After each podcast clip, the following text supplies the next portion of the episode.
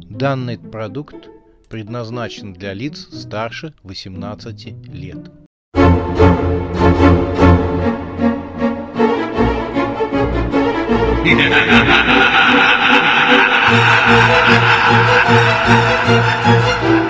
Пощекочи, нервишки.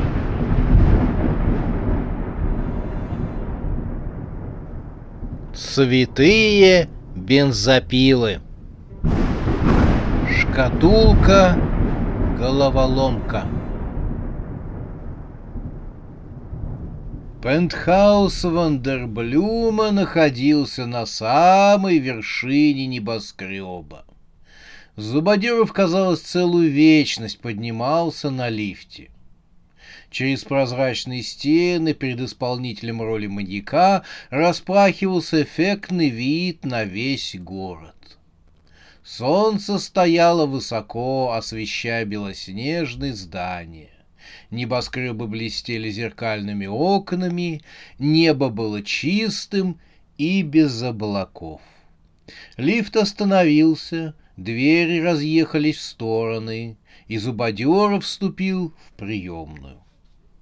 Двухстворчатая красная дверь вела в покое его денежного высочества директора кинокомпании, на которой происходили съемки двадцатой части «Ржавых зубьев». Кресло секретарши пустовало.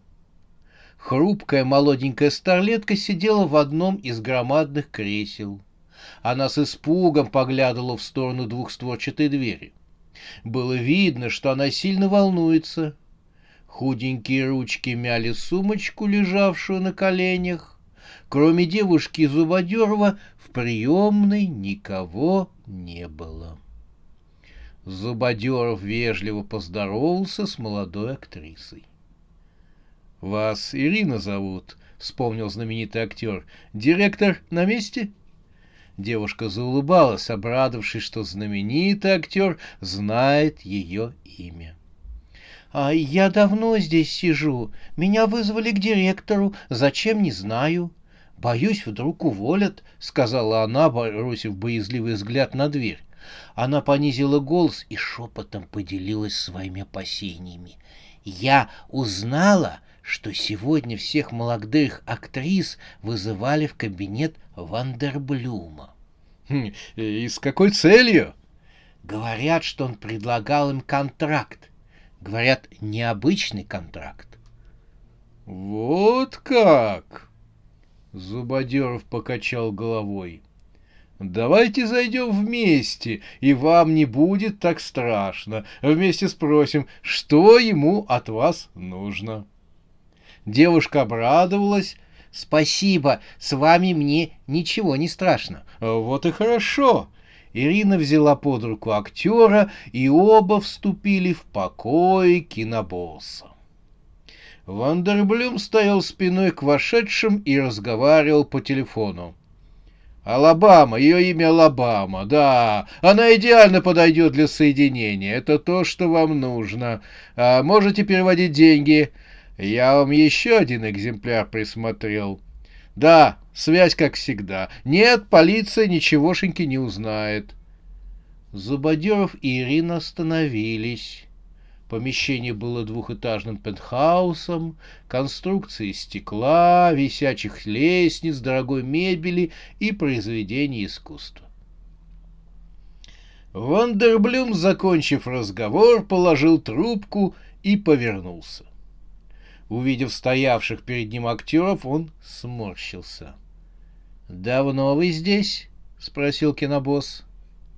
Зубодеров не дал рта раскрыть Ирине. «А мы только что вошли, а вашей секретарши не было на месте». «Ага», — произнес Вандерблюм. Это был поджарый человек в больших затемненных очках.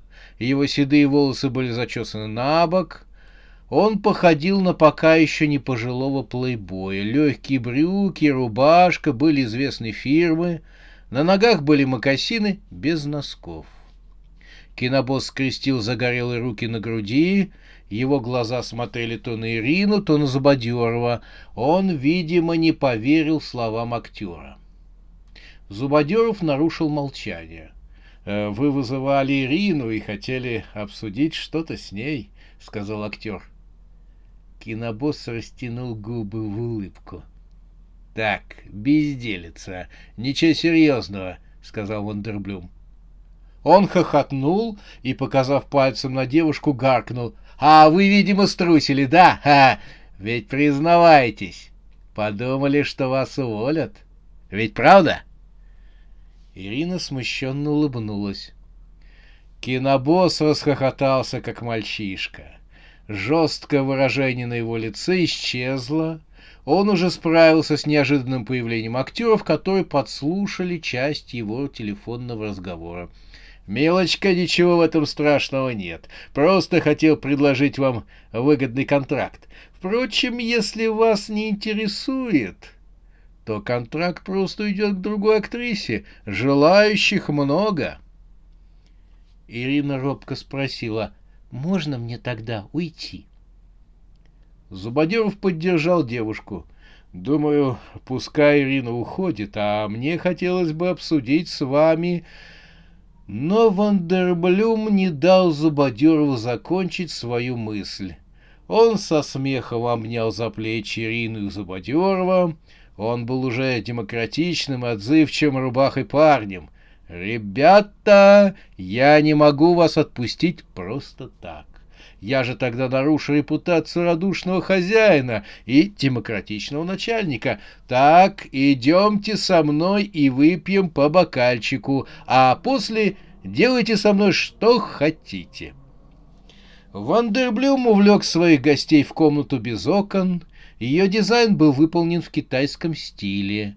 Посередине комнаты стоял длинный стол со стульями, а на блестящей столешнице лежала замысловатого вида серая шкатулка. Бока ее украшали восточные узоры, барельефы фантастических животных. Пока Вандерблюм колдовал у бара, мужчина и девушка разглядывали странную шкатулку. Размером она была со стандартную обувную коробку. На крышке значились иероглифы, очень похожие на японские символы. «Заинтересовались моей китайской головоломкой?» — спросил кинобосс. «Это мой полосатый сундук». Он протянул бокалы гостям. Девушке шампанское, заметьте, это сам алмаз, лучше шампанское. Тысяча рублей одна бутылка, дорого? Хм, я привык жить дорого. Господину Зубодерову коктейль «Тайга», а мне просто виски. Знаете, люблю жить дорого, но не терплю излишеств по отношению к себе. Девушка отпила, шампанское, правда, было хорошим. «Так это китайская головоломка?» — указала Ирина на шкатулку.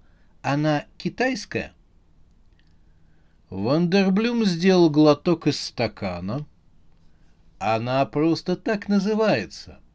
Неизвестно, кто ее сделал, откуда она, но предыдущий владелец называл ее китайской головоломкой». Зубодеров нагнулся над крышкой Иероглифы лишь напоминали китайские или японские письмена, но идентифицировать их принадлежность было сложно.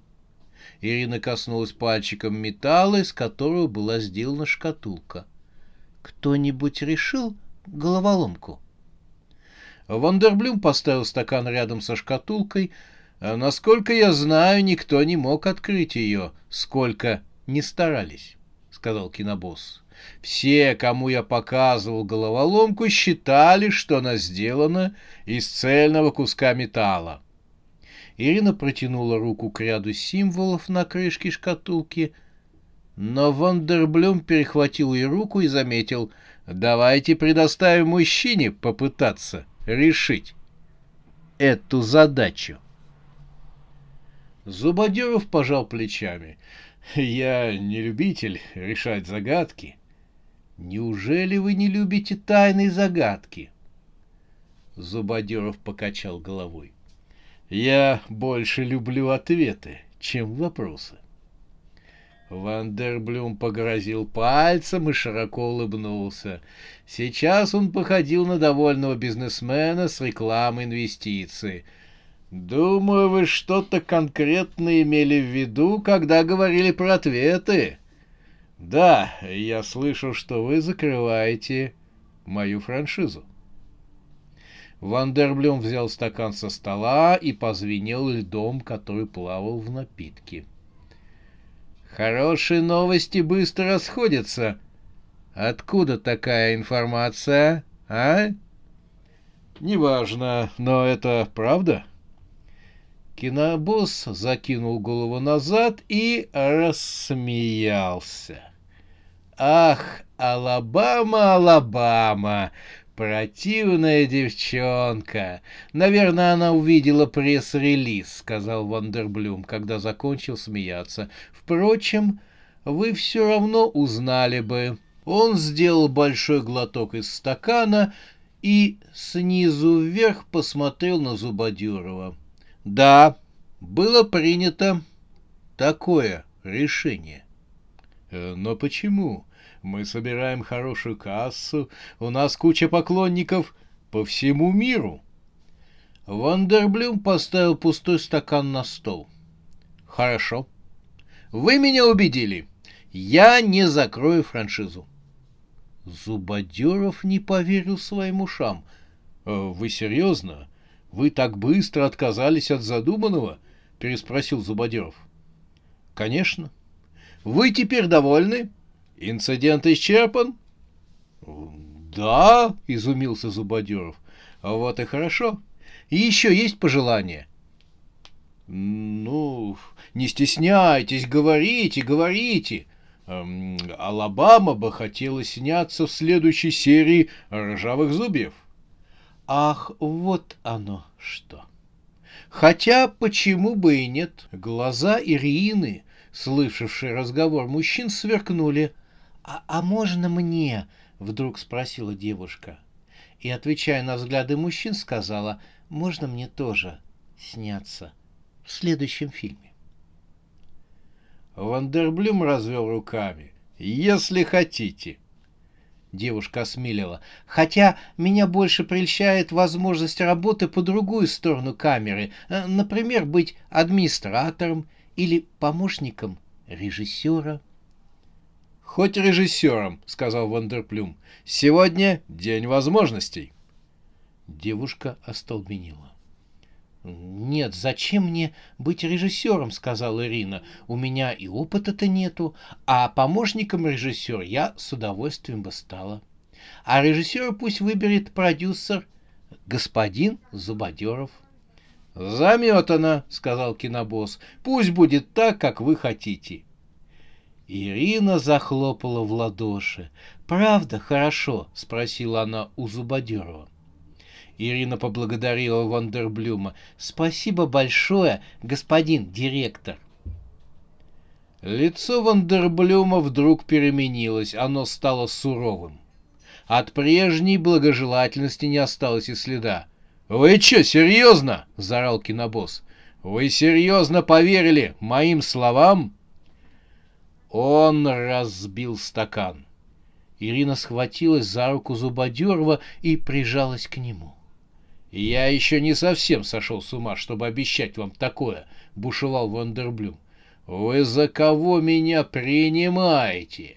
Жалко актриска и примитивный продюсер тухлого ужасника пришли ко мне диктовать свои условия». Зубодюров вежливо спросил. «Вы сказали, что франшиза «Ржавые зубья» тухлая». Вандерблюм вернулся к бару за новым стаканом. Налив порцию напитка, он сказал, «Конечно, тухлая. У меня с самого начала чесались руки, чтобы закрыть ее. Самый бесполезный актив этой студии». Он сделал глоток из стакана и поуспокоился. «Впрочем, я могу оставить вашу франшизу в производстве». «Я полагаю, что есть какие-то условия?» — спросил Зубодеров. «Что?» «Да, конечно», — сказал Вандерблюм. «Знаешь, а... Хм, а ты не такой дурак, как некоторые актеры. Я еще и продюсер. Ах, извини. Конечно же, продюсер, да. Полагаю, ты и дальше хочешь оставаться продюсером франшизы? Э, не только. Вот как. Опять предъявляете требования? Необходимо учесть пожелания Алабамы и Ирины. А, джентльмен беспокоится за дам. Итак, ваши условия. Вандерблюм встал в позу. Он раздумывал. Для него все было лишь игрой, развлечением. Его взгляд остановился на шкатулке.